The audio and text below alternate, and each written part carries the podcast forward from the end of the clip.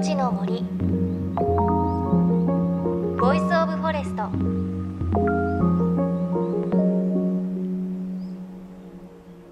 おはようございます。高橋万里恵です。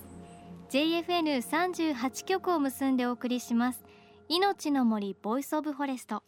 この番組は鎮守の森のプロジェクトをはじめ全国に広がる植林活動や自然保護の取り組みにスポットを当てるプログラムです。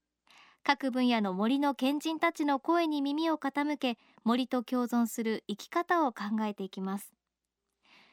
さあ8月7日は立秋ということで暦の上では秋となりました。でもまだまだ夏真っ盛りといった感じでしょうか。今日はメッセージからご紹介します。愛知県の男性40代の方。ラジオネーム花ちょうちんさん。おはようございます。おはようございます。先日代々木ビレッジに100年に一度しか咲かない花を見に行ってきました。一部種が落ちていて命のつながりを感じました。あとあの美味しい実ということで以前ね番組でご紹介した東京代々木にある代々木ビレッジで100年に一度しか咲かない花があるということをご紹介したんですがえー、愛知県の方なんですが行ってくださったんですね。私このね代々木ビレッジはもちろん行ったことあるんですが花が咲いてからまだ行けてないんですよね。あの番組を聞いてる家族は全員行ってるんですけど私だけ行けてないので早く見に行かないと思っています。あとねあの美味しい実ということで私も食べた美味しい実見つけられたんでしょうか。あ私も早く行かないとなと思います。で今日はその代々木すぐ近くにある場所で行われたイベントをご紹介します。今朝ご紹介するのは6月に東京代々木明治神宮で行われた神秘の森の教室というイベントのレポートです。これは被災地沿岸部を中心に命を守る森の防潮堤づくりを進める団体鎮守の森のプロジェクトが主催で明治神宮などの協力で実施されたものです。森の防潮堤作りに必要なポット苗という苗木作りの体験そして植物の専門家の案内による明治神宮の散策が行われました。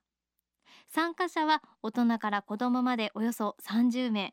まず一行は植物の専門家の案内で神宮の森を構成するいろいろな植物を観察したんですが実はこの森意外と身近な植物がたくさん根付いていることが分かりました。飲んだことがあると思います。その葉っぱを。あ正解です。これ茶の木ですね。はい。茶の木の特徴はですねこう上から見ると脈がこう腹筋みたいにこうちょっとこう割れてシュワシュワシュワってなってますね。この感じが特徴です。茶の木があるところまでは常緑樹の大人の森が、えできるこう目安一つの目安になっています。茶お茶の。ヤブツバキ。日本のツバキと同じ属になります、まあ、こんな感じで歩いていきたいと思うんですけどもし何か皆さん気になるのがありましたらお気軽に声をかけてください。ちょうどいいところに葉っぱが落ちてました。これケヤキです。でこいつはニレ科になります。実はですね日本のニレ科の植物の特徴っていうのは一つあるんですね。この葉っぱの付け根の部分が左右不対称になりやすいんですね。日本人は左右対称が好きですけれどもよく街路樹なんかでも見かけるので覚えやすい植物であります。で皆さん多分今日ですねうわ何十種類も覚えてやろうという人もいると思うんですけれども植物を覚えるコツはですね一つの種類を確実に覚える。であとはですねあこれとは違う。その覚えたのとは違うなと言ってだんだん自分の中で自信を持って覚えていくんですね。それが一つのコツになります。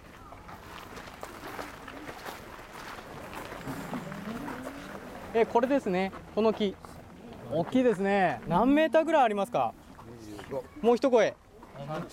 30ぐらい。僕も30ぐらいはこれいくんじゃないかなと思いますね。一位菓子と言います。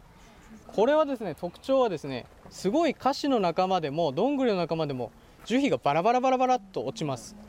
このこいつの仲間の特徴はですねこの葉っぱの裏を見るとですねちょっとこう茶褐色っぽい感じで毛が結構密集してるんですよね。でさっきあったようにこのブナ科の仲間どんぐりの仲間っていうのはこれぐらい大きくなるんですよね。でもう一つ樹皮で分かりやすいやつクスノキの樹皮です。クスノキの樹皮はちょっとこう蛇の皮みたいな感じなんですかね。で上に伸びた時にですね結構四方八方にこう行く感じですよね。この横の歌詞1位菓子見てみるとまっすぐ上に行ってますけども結構クスノキはですね上が暴れるような感じにも近いですよね。でもう一つ面白いのはですね上の雨の日なんかよくわかるんですけども苔。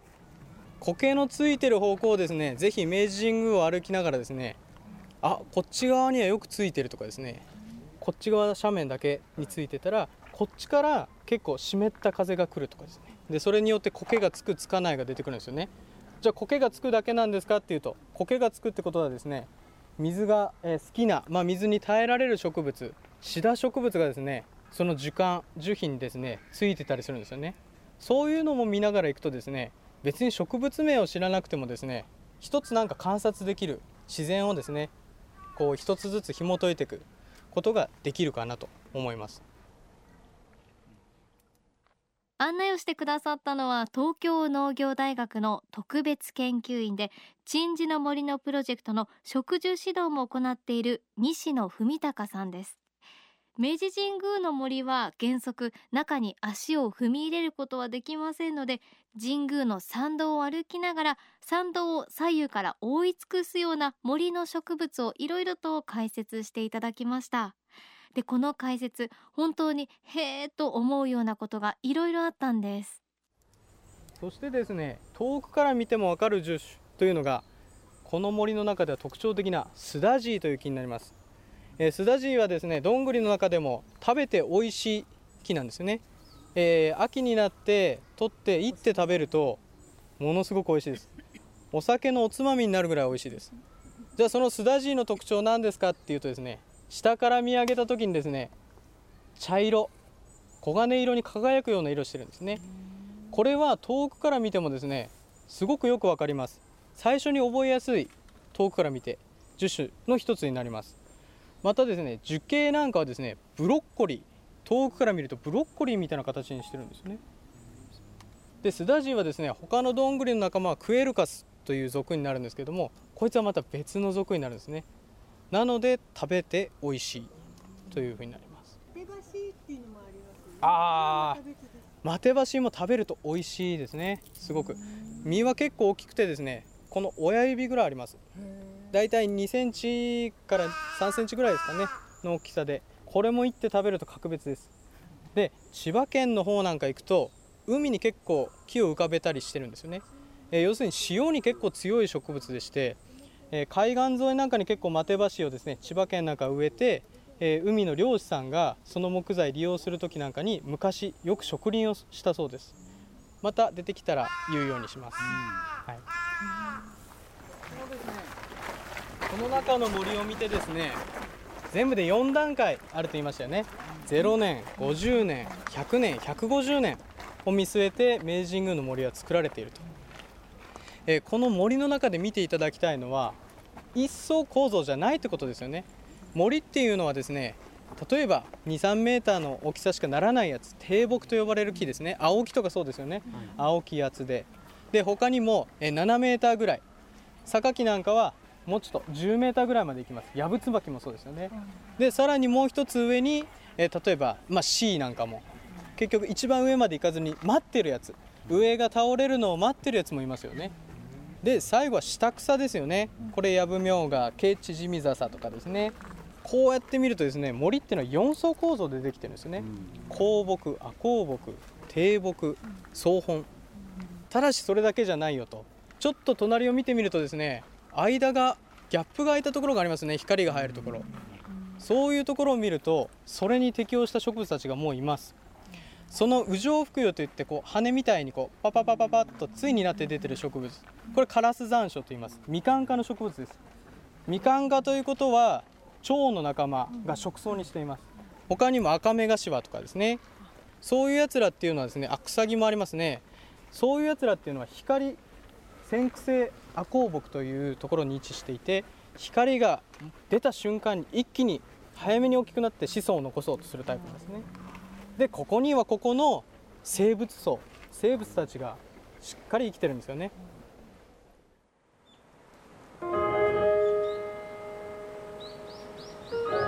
命の森ボイス・オブ・フォレスト